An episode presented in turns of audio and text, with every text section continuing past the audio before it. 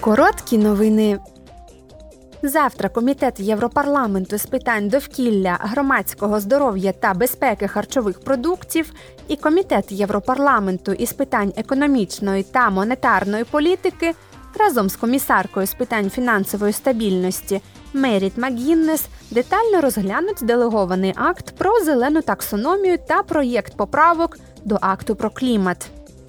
Два роки тому комісія ухвалила делегований акт про кліматичну таксономію ЄС, який є першим делегованим актом згідно з регламентом ЄС про таксономію.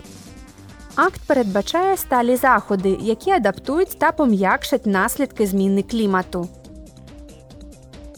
Члени комітету Європарламенту з питань громадянських свобод, юстиції та внутрішніх справ мають обговорити нещодавню аварію судна з мігрантами біля берегів Греції.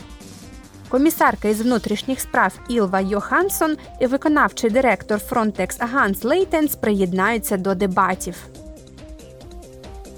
Також завтра комітети з питань громадянських свобод, юстиції та внутрішніх справ затвердить свою позицію стосовно законопроєкту щодо визначення кримінальних злочинів та покарань, пов'язаних з порушенням й обходом санкцій ЄС.